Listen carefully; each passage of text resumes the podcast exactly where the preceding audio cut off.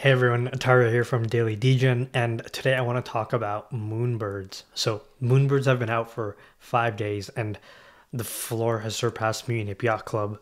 There's been a top sale of $800,000 for the golden moonbird, and things are going crazy. So, what's behind this?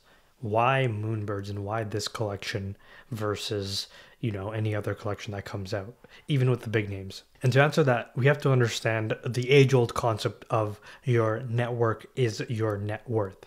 And what that means is that the people you surround yourself with and they're the ones that will possibly get you a deal with a company or connect you with a friend that you end up doing business with and so the network and the people you surround yourself with are really, really important.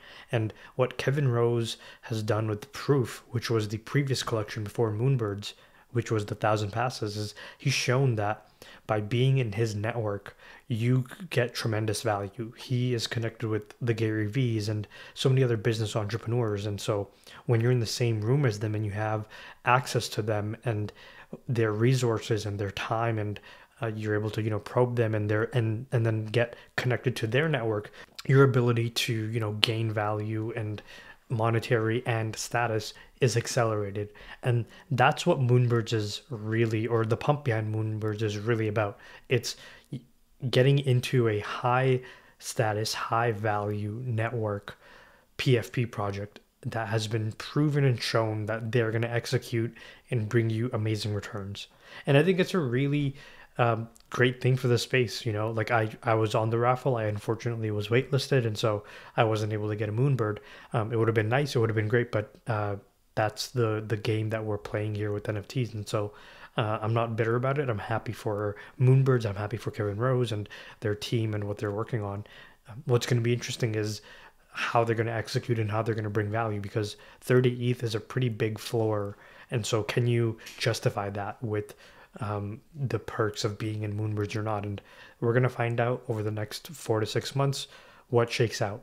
But if proof is any indicator, which has a floor of maybe 120, then I have no doubt um, that Kevin Rose, Ryan Carson are going to execute on their vision. So Moonbirds is a really great project. I think the other thing that Moonbirds has done is it's raised the standards once again.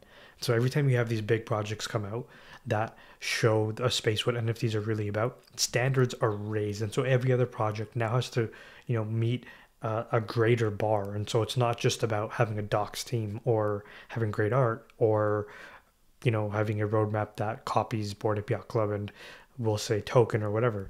It really is about do you have credibility in the space? Do you have a history of execution? And are you able to, you know, deliver on the promises? If you have that, then your NFT project will probably do well. If you don't, then it's an uphill battle because there's a lot of noise. There's a lot of people coming into the space. And so it's going to be very, very difficult. So those are some thoughts about moonbirds. Super happy for everybody that got in. I want them to succeed and I'm happy to see where they're going to go and what they're going to build and how they're going to elevate the space because that's what the space is about. It's let's raise all of our standards and let's level up our game and so that we all make better products and experiences for people.